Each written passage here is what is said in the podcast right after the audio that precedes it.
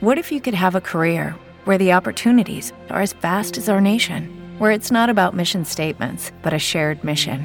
At U.S. Customs and Border Protection, we go beyond to protect more than borders. From ship to shore, air to ground, cities to local communities, CBP agents and officers are keeping people safe. Join U.S. Customs and Border Protection and go beyond for something far greater than yourself. Learn more at cbp.gov/careers.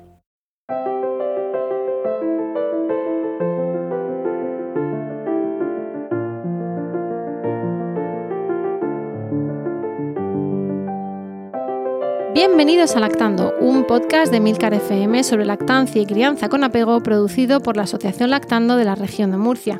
Este es el capítulo 65 y hoy es 16 de octubre de 2020. Hola a todos, yo soy Rocío Arregui y hoy no estoy acompañada ni siquiera virtualmente por mis compañeras de Lactando. Tengo la suerte, el honor, el privilegio de tener una invitada súper especial que es Matilde Zornoza. Hola Matilde. Hola, buenas tardes, Rocío. Matilde es pediatra, la conoceréis en redes por Pediatra 2.0, luego pondremos en las notas al programa donde la podéis encontrar exactamente, en Twitter, etcétera. Y pues es una pediatra murciana. Ella dice que no quiere que la llame divulgadora, pero una de las cosas que hago yo aquí, igual que la presidenta, no quería que la llamasen presidenta, es divulgadora. Tiene unos posts interesantísimos, tiene blog, en redes nos cuenta cosas que para las mamás y los papás pues las desconocemos y nos tranquilizan o nos sorprenden cuando conocemos esas cosas, y hay que decirlo, es que eres divulgadora, Matilde. Lo siento, no te queda nada grande. Bueno, es un poco grande, pero la misión del blog y de las redes es pues sacar la consulta fuera de lo que es la consulta, porque es verdad que hay muchas veces que la gente busca información en redes o en internet sobre cosas de pediatría y dudas que le pueden surgir, y a veces pues la información que hay no es la más correcta, y bueno, pues el estar ahí ayuda a que la gente tenga información veraz. A que se recurra además a redes con fiabilidad, ¿no? y a información, como tú dices, veraz, y no a San Google, que muchas veces lo que va a hacer es alarmar o divulgar erróneamente. Efectivamente. Entonces, a través de tus redes, una de las cosas que vemos y por las que te hemos traído aquí para que nos cuentes en estos días de pánico pediátrico, si me permite la expresión, es el tema que vamos a abordar hoy. Que no sé si saben nuestras oyentes que hay un virus que se llama coronavirus, que está circulando un tiempo, que nos ha trastocado por completo el 2020 y que tiene bastantes efectos en nuestro día a día, ¿no? Por eso no en vano estamos lamentando noticias y llevando mascarilla, distancia social y todo eso. Y en ese contexto pues te queríamos preguntar, porque claro, empezamos la llamada segunda ola, empezamos con los virus del VRS, que tenemos un podcast, os remitiremos a él, sobre el virus respiratorio sincitial, que hicimos con dos pediatras estupendos. Y tenemos las vacunas, la campaña de la gripe, los padres con nenes con mocos, le aplicamos protocolo COVID, en fin, un lío que necesitamos que para deshacer esa madeja nos ayudes tú. Porque pues lo voy a intentar, pero no te creas que es fácil, porque esta mañana lo hablábamos. Es verdad que esto es algo dinámico y que va cambiando, pero quizá nos cambian demasiado los protocolos, pero bueno, vamos a intentarlo. Eso es lo que te iba a decir, que hoy grabamos 16 de octubre, entonces vamos a hablar de lo que está hoy en vigor, porque sí, no se sabe si alguien escucha luego. El lunes haya cambiado. Qué desastre y qué disparate. Vamos a ver, en parte el cambio de esos protocolos, y no pensando en hacer una crítica política o de gestión, tal, que seguramente también podríamos, pero yo no conozco ese campo. Quiero pensar que esos protocolos también van cambiando por las variaciones o por los conocimientos que se van teniendo del virus, ¿no? Efectivamente, es que tú ten en cuenta que este virus lleva con nosotros ni siquiera un año desde que se notificó el primer caso. Entonces, esto es una cosa dinámica, el cuerpo de conocimiento que tenemos no es muy amplio, y según vamos teniendo más conocimiento, pues vamos añadiéndolo a los protocolos. Entonces, está claro que los protocolos van cambiando según conocemos cosas, pero yo lo entiendo que para las familias muchas veces es complicado, que ahora supongo que hablaremos sobre las cuarentenas y la PCR y el protocolo COVID y todo eso, que ahora pedimos la PCR nada más conocer el contacto. Luego resulta que hemos decidido que pedimos la PCR en el día 7, luego que a las 48 horas. Entonces, ahora esto, ahora lo otro, pues yo entiendo que la gente desde fuera no lo entienda. Es que es muy complicado. Es que para vosotros puede ser caótico según la instrucción que tengáis cada día, ¿no? Si además añadimos que en distintas comunidades lo hacen de distinta manera, que quizá en unos colegios remiten de una forma, porque también hay protocolo interno del colegio, aunque se basan en la consejería, pero bueno, también está el encargado COVID de cada colegio, que a su vez va a avisar al centro de salud de referencia, que también tendrá un área sanitaria de referencia. Entonces es un caos. Es muy complicado porque todo viene en el fondo del protocolo del ministerio, pero efectivamente, como tú dices, cada comunidad autónoma adapta el protocolo del ministerio. Dentro de la comunidad autónoma, aquí en Murcia, por ejemplo, tenemos 9 áreas básicas de salud, que en teoría pues todos deberíamos hacer lo mismo, pero nos encontramos que a veces yo tengo familias que los niños están en mi centro de salud, pero los padres están en otro centro de salud y que en otro centro de salud le han dicho otra cosa totalmente diferente. Entonces, es verdad que es muy complicado, muy, muy complicado de gestionar. Claro, a día de hoy, por empezar con el tema del coronavirus, porque hoy en día la cuestión de los síntomas, yo creo que todos los padres diría que los conocen, ¿no? En cuanto a que salen en telediarios, salen en prensa, insisten mucho en las infografías del ministerio en cuanto a síntomas frecuentes o más comunes y síntomas menos comunes, como la pérdida de ese olfato, lo que sea, ¿no? Es decir, que a veces avisan, por ejemplo, pues ahora han visto que la conjuntivitis también puede ser. Es decir, hay síntomas más claros y otros más difusos, pero que luego han visto que también pueden estar relacionados.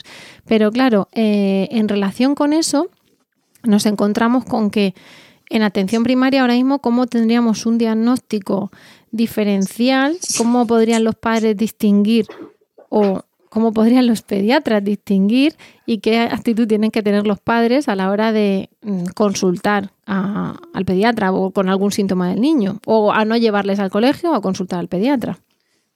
Pues mira, es complicadísimo porque todas las infecciones respiratorias son indistinguibles y además aquí nos encontramos un problema. Cuando venga el VRS o cuando venga la gripe o cualquier otro virus respiratorio, es que tú puedes tener más de un virus respiratorio a la vez. Que un niño tenga un coronavirus no exime que tenga se llaman coinfecciones, que no tenga una gripe a la vez o que tenga una gripe no descarta que tenga el otro, con lo cual es imposible, absolutamente imposible. ¿Qué pasa? Pues que todos son infecciones respiratorias, pero luego efectivamente el coronavirus no solamente puede dar síntomas respiratorios, nos encontramos niños que tienen un coronavirus, que tienen una diarrea con fiebre, entonces la situación es realmente muy complicada. ¿Qué nos encontramos en las consultas? Que familias que antes manejaban un catarro y que no nos llamaban, pues que ahora nos llaman porque no saben qué hacer, porque para ellos es el mismo catarro que tenían antes, pero no saben si lo pueden llevar al colegio, si no lo pueden llevar al colegio, si lo tienen que llevar al centro de salud, no lo tienen que llevar al centro de salud, si se tienen que quedar en casa, si los padres se tienen que coger la baja, si tienen derecho a la baja. Sí, ahora hablaremos también de eso porque es complicado. Es realmente complicado. El Servicio Murciano de Salud, no sé si será el único, yo tampoco hay muchos documentos al respecto, intentó hacer hace unos meses un documento intentando poner un poco de sentido a la petición de pruebas, porque ahora ya estamos empezando a tener los test de antígenos que son más rápidos y son igual de fiables que la PCR, pero hasta ahora lo que hacíamos era pedir una PCR, entonces los niños siguen acatarrándose igual que todos los años, pero el problema es que no tenemos forma de distinguir qué catarro es un catarro por cualquier otro virus o cuál es un coronavirus. Entonces, en nuestro documento es cierto que para intentar racionalizar la petición de pruebas, pues por ejemplo, aquel niño que tiene mocos solamente, que no tiene tos, que no tiene fiebre, que en casa no hay nadie más malo, que no está en contacto con nadie sospechoso ni positivo, aunque hayan pasado más de los días de cuarentena, pues ese niño se lo explicamos a los padres y en principio se da como un catarro normal y corriente, se le dice que se quede en casa, que sea un poco más precavido que el año anterior, pero no se le pide ninguna prueba. Otra cosa es que ya ese niño, al pasar unos días, pues empiece con más tos, que empiece con fiebre, que empiece con algún otro síntoma, pues el teléfono de la consulta siempre está abierto. Pero es verdad que son cosas por las que los padres antes no consultaban y ahora, aunque sea por teléfono, claro, en llamar a un padre que te coja el teléfono, hablar con él, que te pregunte todo lo que te tiene que preguntar, pierdes un tiempo que antes no usabas. Entonces, las consultas están muy saturadas porque padres que saben manejar el catarro de sus hijos ya les surge la duda. ¿Será solo un catarro? ¿Tengo que hacer algo? ¿Tengo que llevarlo al cole? ¿Tengo que pedirle pruebas? O que incluso, aunque sepan manejarlo y no tengan duda, pensando, no, es que se ha enfriado, bueno, ya sabemos lo de que no se enfrían, que si los pies descalzos y todo eso, pero bueno, pensando en que es un catarro, no pueden acudir al centro escolar porque está el protocolo. Entonces, en cuanto hay el más mínimo síntoma, ya tienen el protocolo les dice que tienen que quedarse en casa y que consultar. De hecho, si les da el síntoma en el centro, los aíslan, los llevan a la sala COVID con el responsable COVID y los mandan a su casa previa consulta con el centro de salud, con lo cual incluso el padre necesita la vía libre del pediatra con ese papelito, que ahora hablaremos de papelitos, para poder o volverlo a tener en el cole o tenerlo en casa, pero necesita que le digan algo, ¿no? Claro, efectivamente. Y luego yo no critico a los profesores, pero es verdad que los profesores pues también se alarman mucho. Ahora llevo unos días un poco más estabilizada, pero al principio de curso pedía cita telefónica a una madre. Pues mira, es que me han llamado del colegio, jurado, que me lo dice mi hijo, que es mayor, porque ha estornudado 3 veces. Entonces yo entiendo que los profesores no son sanitarios y no saben manejarlo y le dice el protocolo. Dolor de barriga, otro niño. Hace unas semanas, un niño que tiene dolor de barriga de vez en cuando porque es estreñido, tiene dolor de barriga en el cole, automáticamente llaman al padre, se lo lleva a casa. Claro, el padre sabe lo que es, pero el padre no es quien para decidir si es síntoma sospechoso de COVID, no es síntoma sospechoso de COVID, si puede volver al cole. Una niña que se cabrea y no quiere empezar el cole, se va en el autobús y vomita con todo su cabreo en el autobús. A la madre se la devuelven porque puede ser síntoma sospechoso de COVID. Esa madre sabe que su niña ha cogido un rebote y ha vomitado en el autobús y luego está a la mañana contenta y feliz en su casa jugando. Pero esa madre no sabe qué hacer. Y no puede jurar bajo su nombre que de verdad que no es COVID. Piensa en un 99,9 que ha sido un cabreo de la niña, pero no lo puede jurar. Efectivamente. Efectivamente.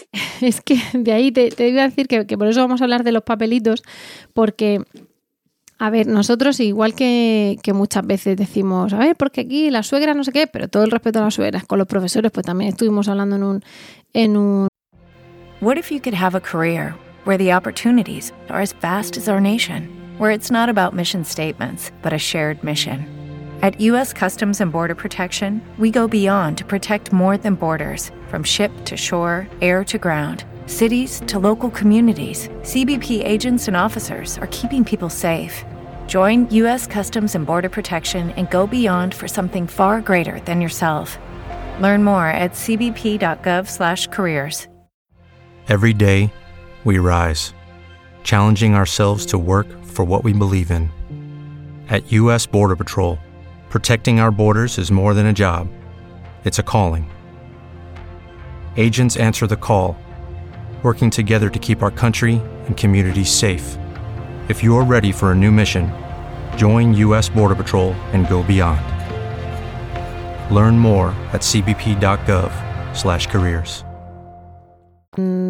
Episodio en un podcast y siempre es como en todas partes, ¿no? Tenemos profesionales magníficos, profesionales que no. También nos hemos metido con algunos pediatras, Matilde, que notaban la hojita de los cereales a partir de los 4 meses y cada 3 horas el bibi y tal. Pues claro, pero porque al final lo que pedimos es actualización en ese sentido y esa información veraz que de lo que hablábamos al principio.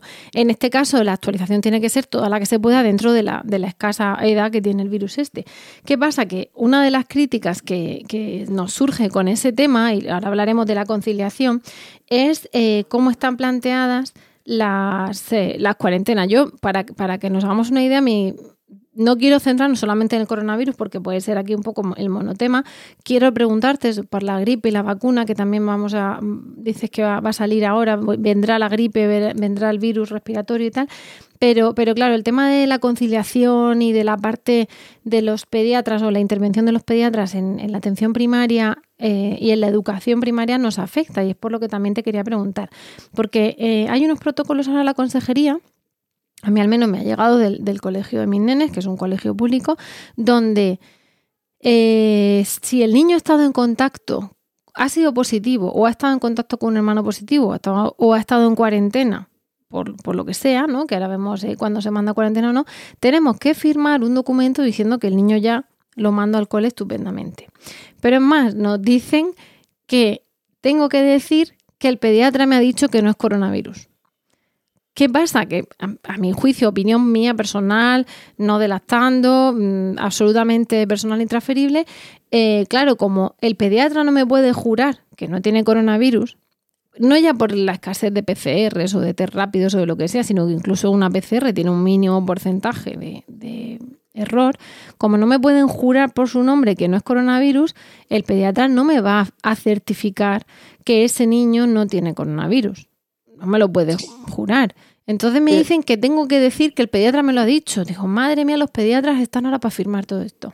No, las declaraciones juradas, las declaraciones responsables, perdón, se llama el documento, no está mal. Es una forma, quizá genera más trabajo innecesario, pero es una forma... Claro, eso me refiero también a vuestra burocracia y todo. Sí, no, pero no lo tiene que firmar el padre. Es declaraciones responsables hay como dos. Una, mi niño tiene un síntoma por el que pues no ha ido al cole o me lo han devuelto del cole, pues porque tiene 37,2 que se lo han termometrado en la frente en el cole. Te lo llevas a tu casa, el niño está como una rosa, le has puesto el termómetro en la axila y tiene 36 y se pasa todo el día como una rosa. Pues la declaración responsable lo que dice es, yo he hablado con el pediatra y el pediatra ha valorado, no quiere decir, creo que el documento no pone descarta, sino que como que valora que no es coronavirus. Es verdad que a 100% no lo podemos decir sin una prueba PCR, aún así una prueba PCR puede ser un falso negativo y que luego a los días dé positivo.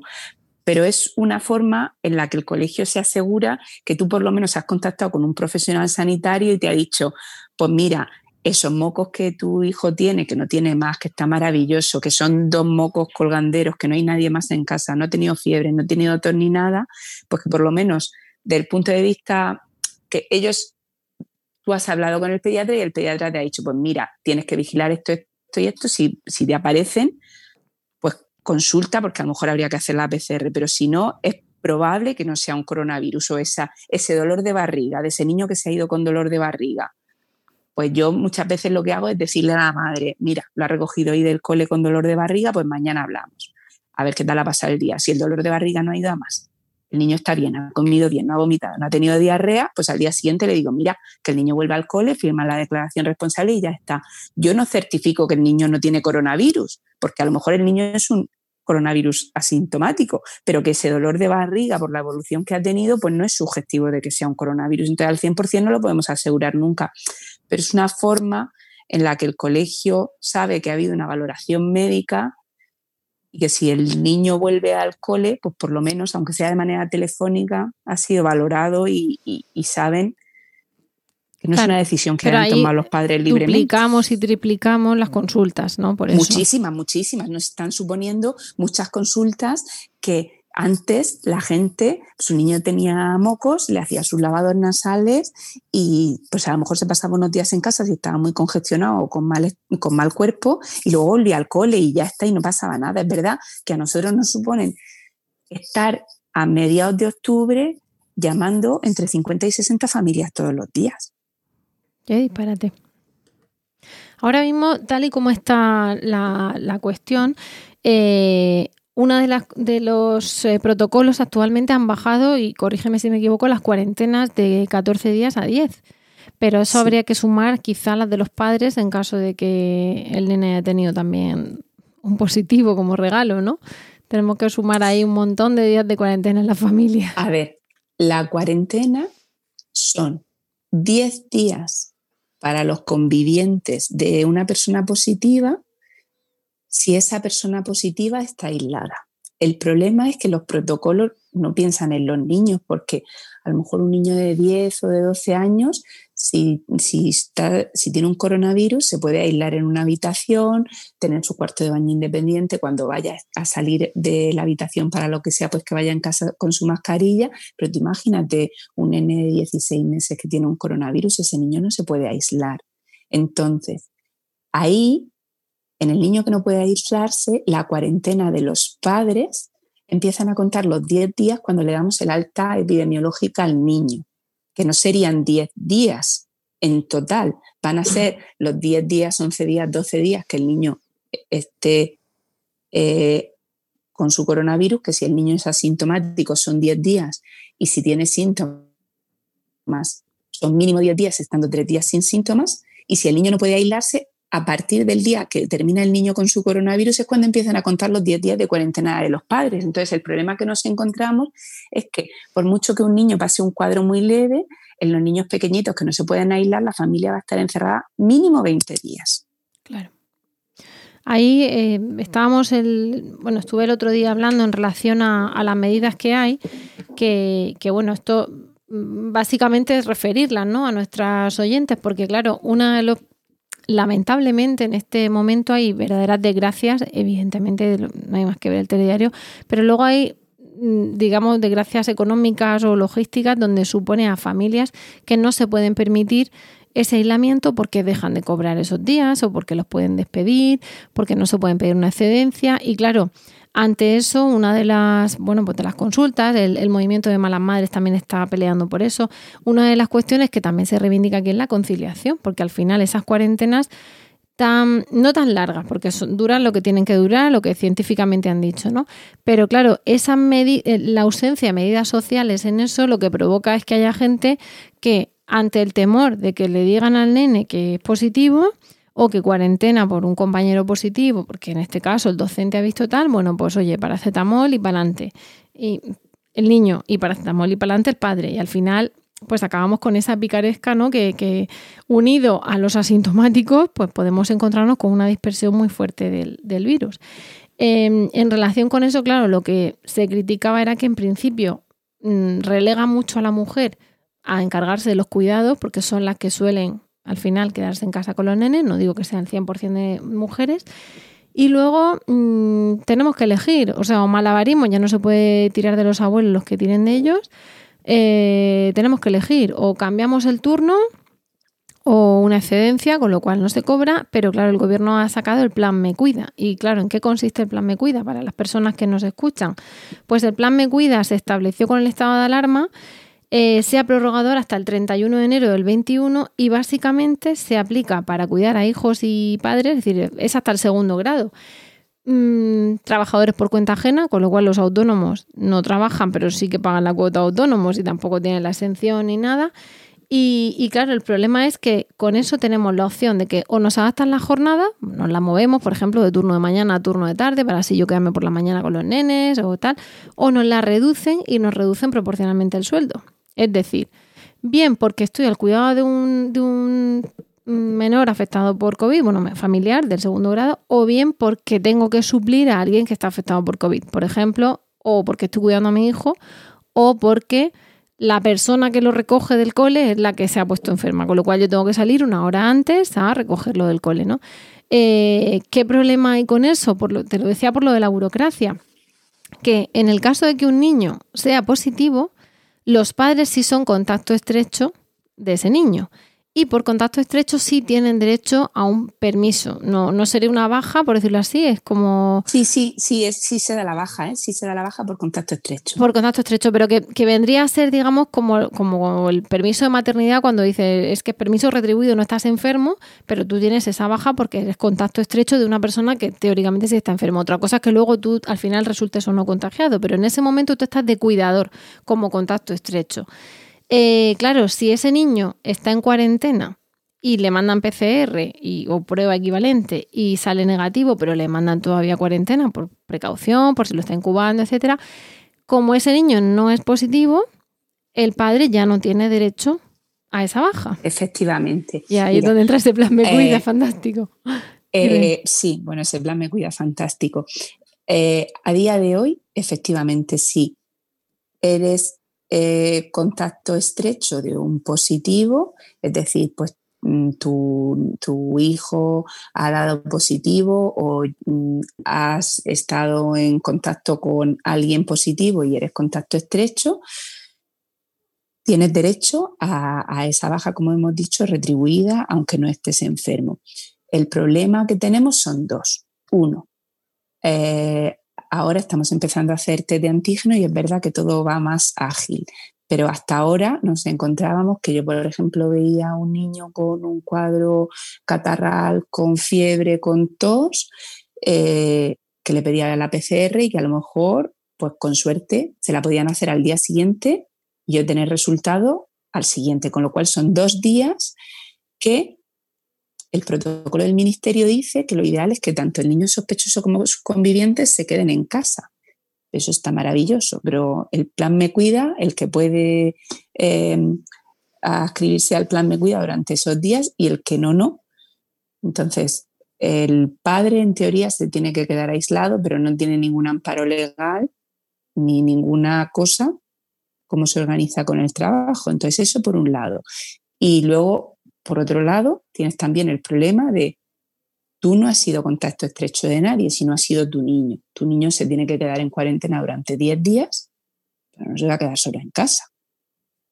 Con lo cual tienes dos situaciones, la de mi niño tiene síntomas y hay que hacerle una prueba para ver si no es, pues es verdad que con los test de antígeno vamos más rápido y probablemente en la misma mañana o al día siguiente esté, entonces pues te...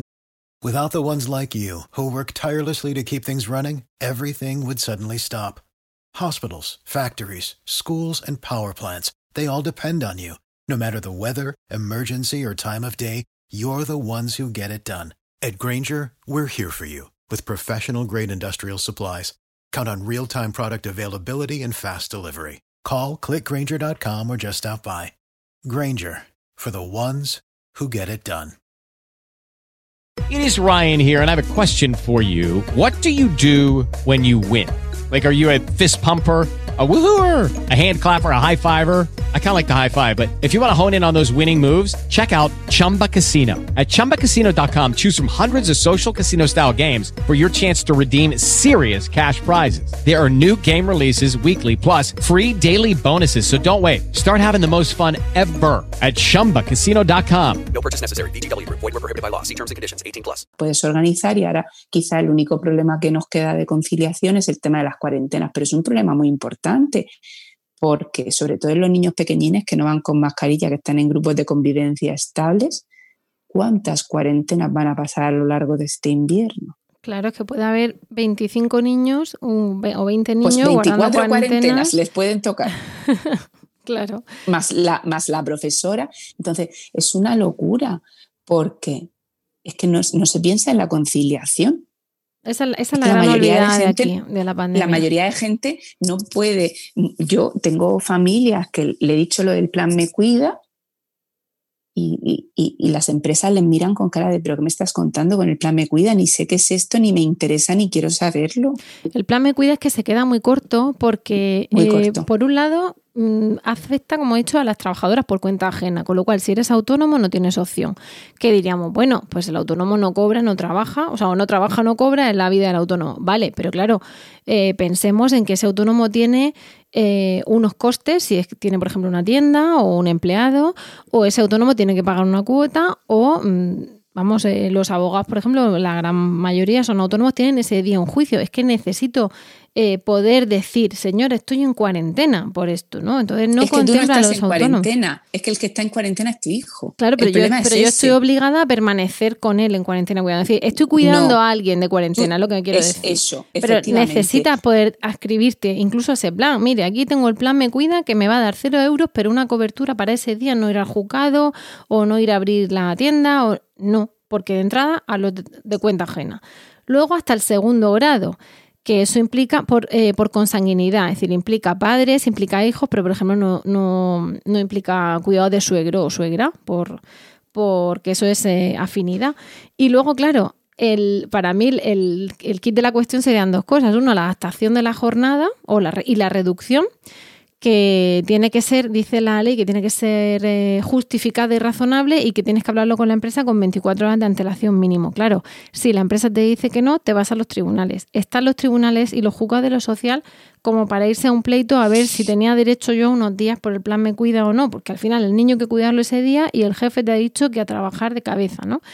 O el jefe o la jefa. Y luego la segunda cuestión, por supuesto, 0 remunerado. Entonces, claro, hay gente que no se lo puede permitir y que acaban con esa picaresca o esa falta de inversión en recursos sociales. Creo que era en Francia, no me hagan mucho caso, que iban a pagar 2/3 del salario de los padres que se quedasen cuidando, precisamente pues, para que de verdad se pudiesen quedar. Lo tengo que mirar porque a lo mejor digo que es Francia y estoy aquí mintiendo y era Italia, pero me suena que era Francia.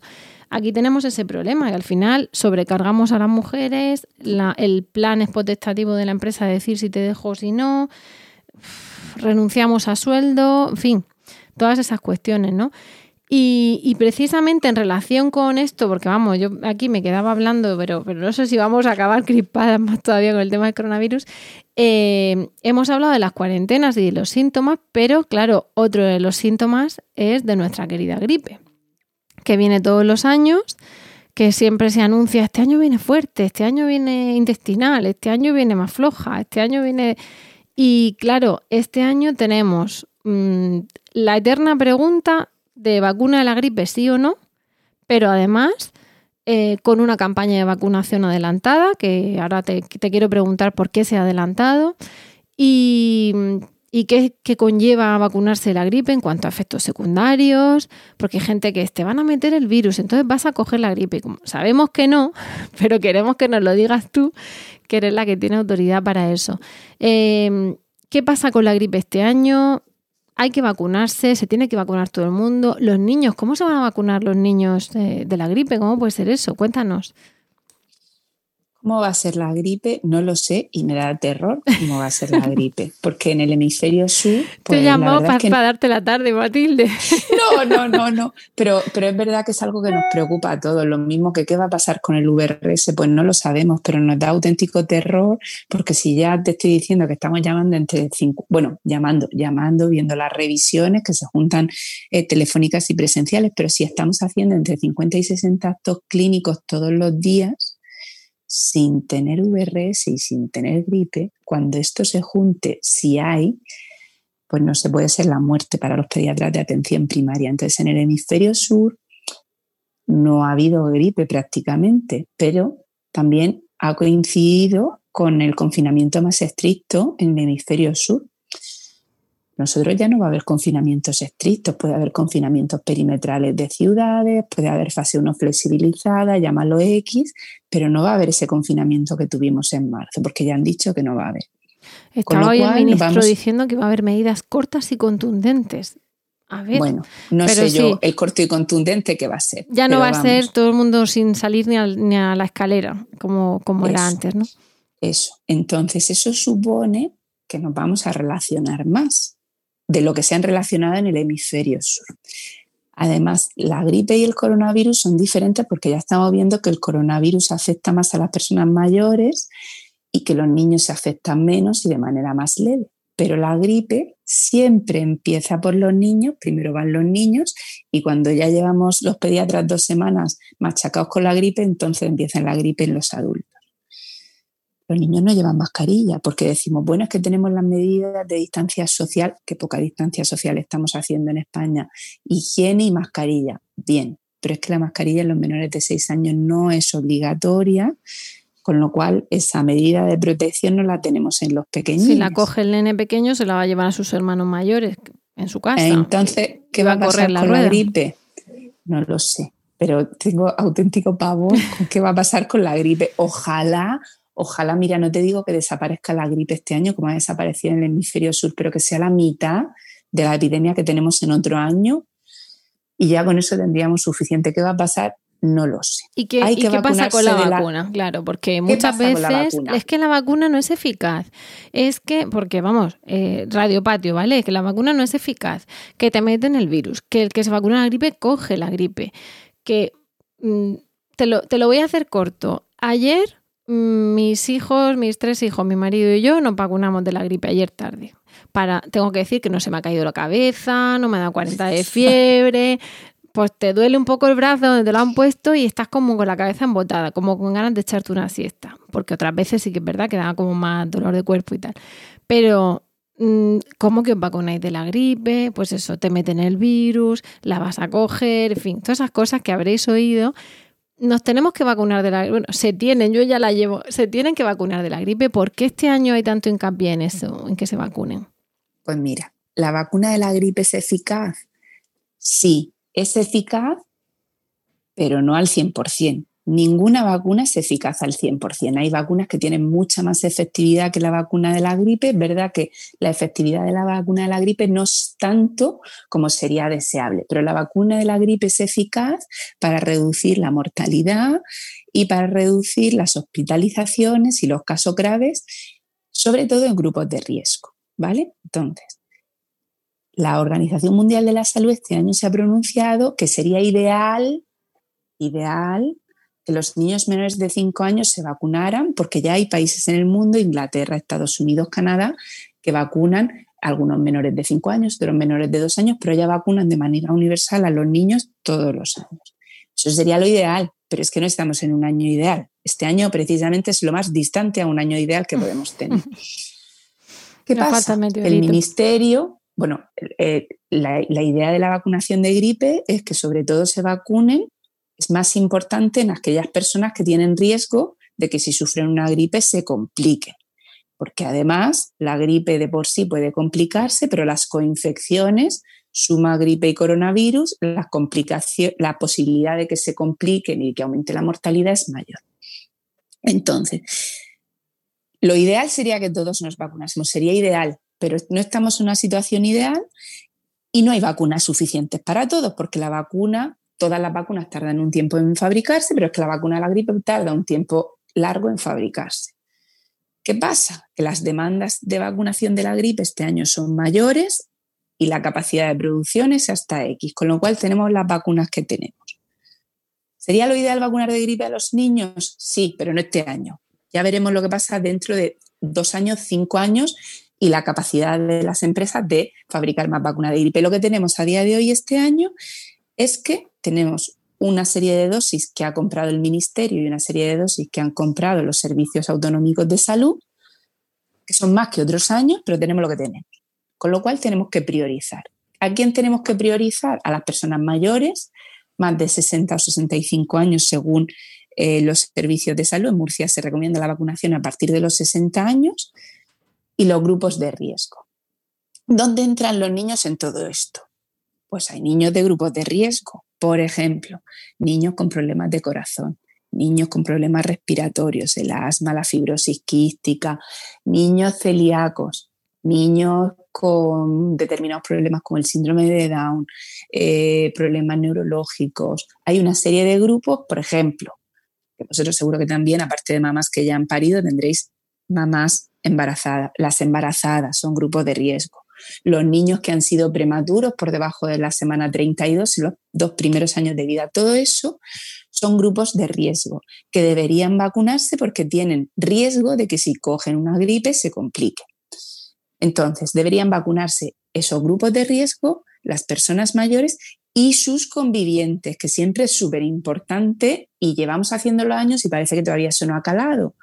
Porque la vacuna no es 100% efectiva. Entonces, si le ponemos la vacuna al grupo de riesgo y a todos sus convivientes, pues tendremos más posibilidades de que el grupo de riesgo no caiga con una gripe.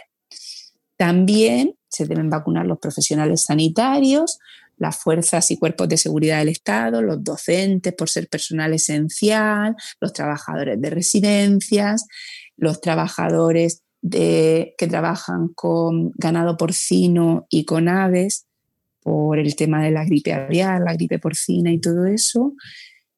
No sé si se me olvida algún grupo más. Se han metido este año los farmacéuticos. Muchos.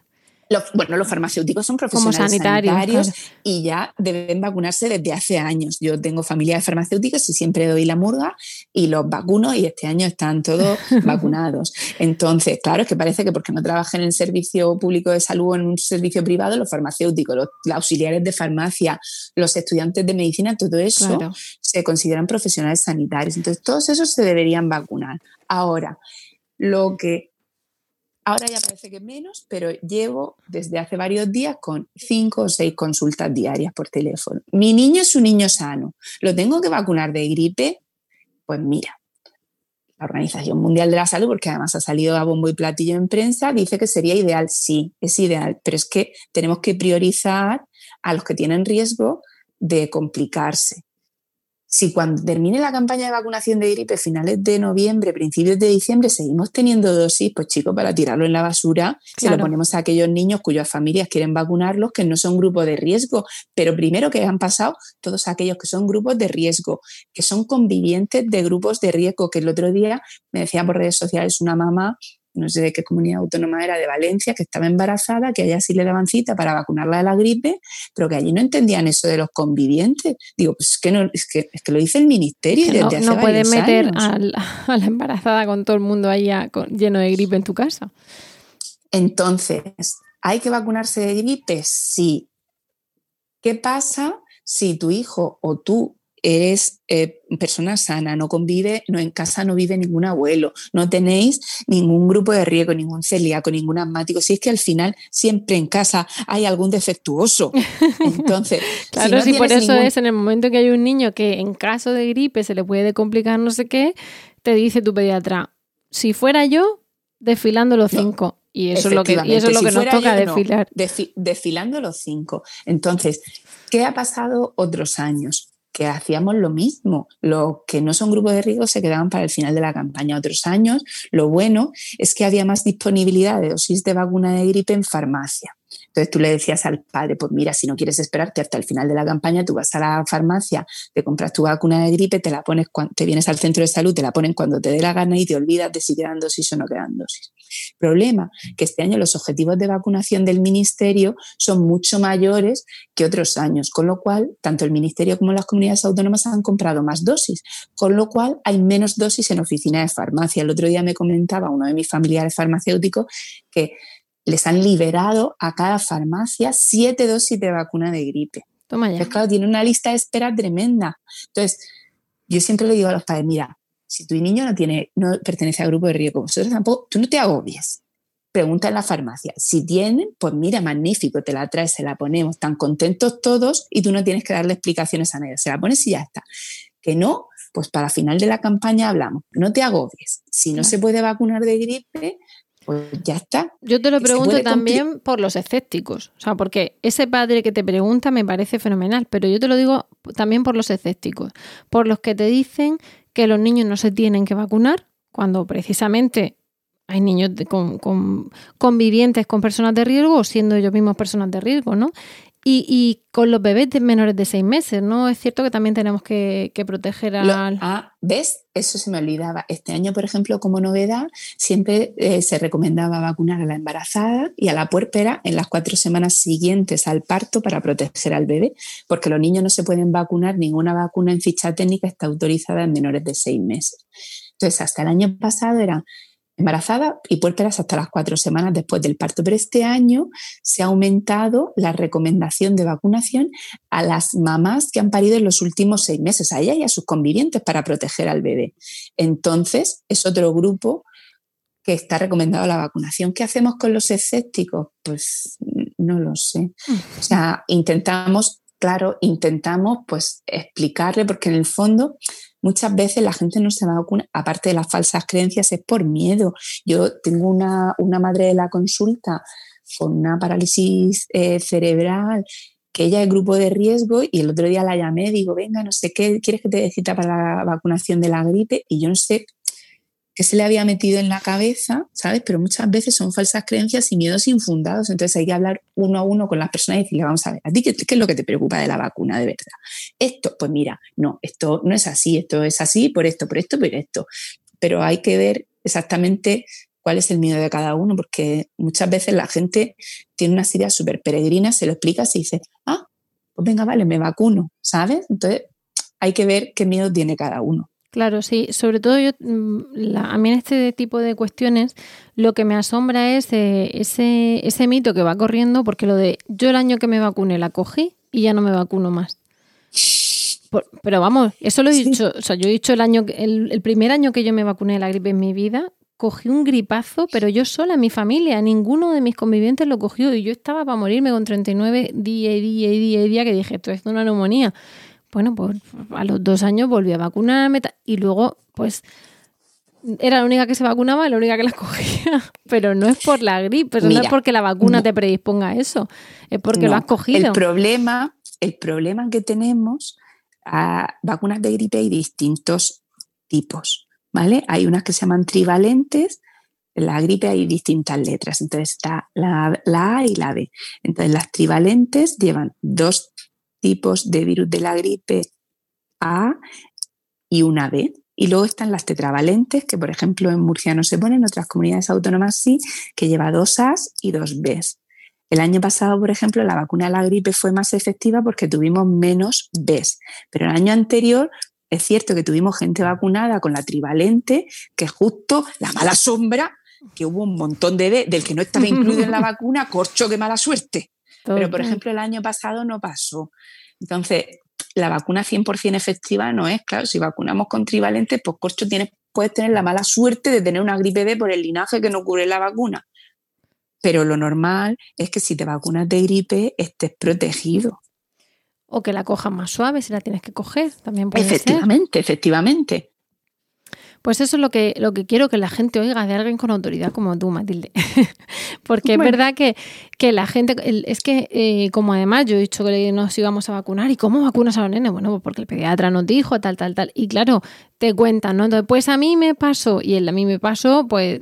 oyes de todo y llega un momento que dices, mira, sí, pero el año que lo cogimos los 4 era yo la única vacunada y lo cogí más suave y los otros cogieron 2 grados más de fiebre cada uno, y vas un poco intentando capear, ¿no? el movimiento antivacunas, porque también hoy es lo de... Y vamos a referirnos a ese podcast nuestro de las vacunas, porque dice lo peor de las vacunas, no tenerlas, se llamaba así nuestro episodio, porque hay un movimiento antivacunas, ¿no? Que es que el más conocido y el más denostado por mucha gente, porque se cierran a cualquier tipo de vacuna, pero luego están esa especie de antivacunas silenciosos de yo quiero justo las del calendario obligatorio, pero no me preguntes por la Nimenri, no me preguntes por la gripe, la del papiloma, uy, estamos ya entrando en un terreno pantanoso con el papiloma humano y claro, van al final minando la conciencia de que parece que te estás inyectando ébola en lugar de precisamente un trocito de virus de gripe para no cogerla, básicamente.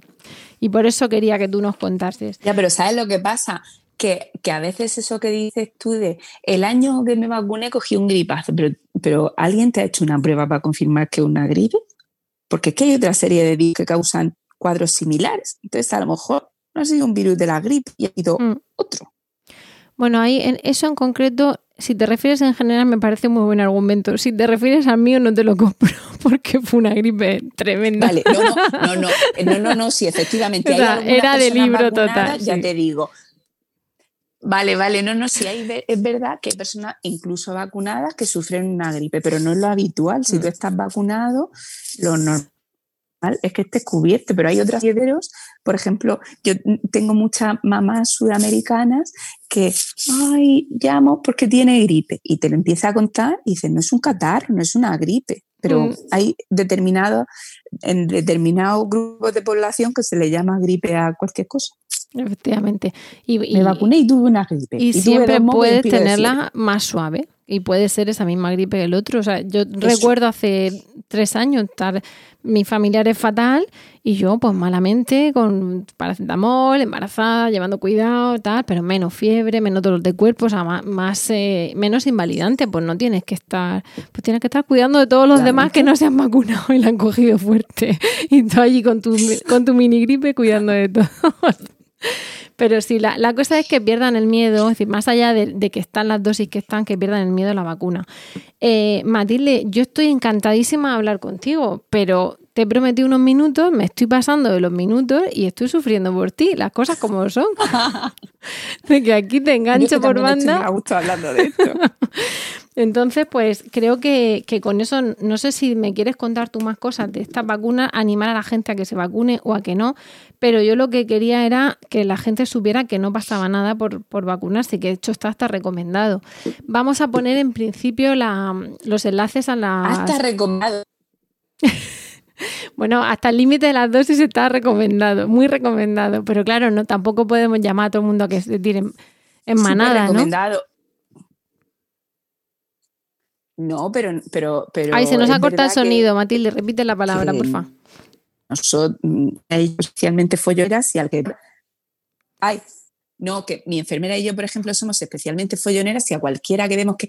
Ay, es que viene a la revisión del no sé qué, espera, pero tú eres asmático, ay, la mamá que es enfermera, espera, que ya que estás aquí te vacunamos. O sea, nosotros es que casi que vamos por la calle buscando a los que vacunan. Sí, en eso tengo que decir que ahora mismo lo que es el Ayuntamiento de Murcia, y hablo de Murcia porque es de donde la asociación, ha establecido puntos de vacunación, pero ha establecido horarios distintos para adultos y niños en uno de los puntos. Y para los niños será por la tarde y para los adultos por la mañana. Y allí que fuimos nosotros con nuestros niños y dijimos que también teníamos hito otro día, ah, no, pues entonces os vais de aquí con vuestra vacuna. Y allí nos fuimos dispuestísimos, pues eso, sin ir pensando, sin ir a por ella, nos la llevamos puesta y así nos ahorraron otro viaje. Así que son de tu estilo, de espérate y pues no te vayas, que te la vas a llevar. Nosotros vacunamos a todos, tenemos unos horarios de vacunación y hacemos horario y ahí entran niños y adultos y de hecho es en plan, a ver, ¿a qué hora te viene bien? Que viene toda la familia en grupo a vacunarse ahí claro. Unida. Pues ahí eso es lo que hicimos. Lo que pasa es que, claro, nosotros no teníamos cita y vamos de acompañantes. Teníamos cita para otro día por la mañana y dijeron... Sin ningún problema. Pues mira, qué gusto, qué sentido común. Así que estábamos encantados en eso. Pues yo te lo he dicho, estoy encantada de hablar contigo, pero no te quiero quitar más tiempo y quiero cumplir con mi promesa de lo que nos tenía que durar el podcast. Entonces, lo que vamos a hacer es, por supuestísimo, darte las gracias. Es un placer tenerte con nosotras. Y decirte que, bueno, pues que te tomaremos nos aprovecharemos de ti en el futuro. Es que no te voy a decir, bueno, hasta siempre, Matilde. No. Te tengo aquí. Lo que necesitéis. Ha sido un rato muy agradable. Muchísimas gracias a ti. Nos vamos a despedir ahora hasta el próximo programa. Vamos a poner los enlaces de la Asociación Española de Pediatría, los enlaces de Matilde para que veáis dónde podéis encontrar a Pediatra 2.0 y toda la información que hemos estado comentando, quiénes son, qué se entiende por un menor de riesgo, aunque ya lo ha dicho la doctora estupendamente y bueno, lo vamos a poner todo en las notas al programa, ¿vale? Sin más, lo que vamos a hacer es despedirnos porque hemos llegado al final del podcast. Os damos las gracias a todos por el tiempo que habéis dedicado a escucharnos y esperamos de corazón que os haya resultado entretenido y de utilidad. Ya sabéis que esperamos vuestros comentarios en nuestra web lactando.org o en milcar.fm/lactando, donde también podéis conocer el resto de programas de la red y donde ahí esperamos vuestro feedback, sugerencias de temas, en fin, dudas, todo lo que queráis. Y bueno, Matilde, de nuevo mil gracias y nos despedimos ahora sí hasta el próximo programa y os recordamos y os deseamos como siempre mucho amor y mucha teta.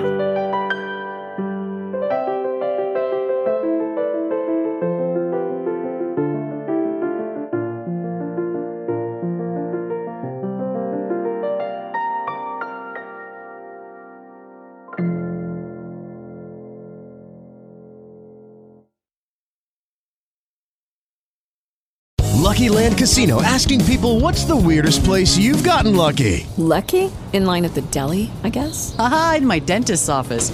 More than once, actually. Do I have to say? Yes, you do. In the car before my kids' PTA meeting. Really? Yes. Excuse me, what's the weirdest place you've gotten lucky? I never win and tell. Well, there you have it. You can get lucky anywhere, playing at LuckyLandSlots.com. Play for free right now. Are you feeling lucky? No purchase necessary. Void where prohibited by law. 18+. Terms and conditions apply. See website for details.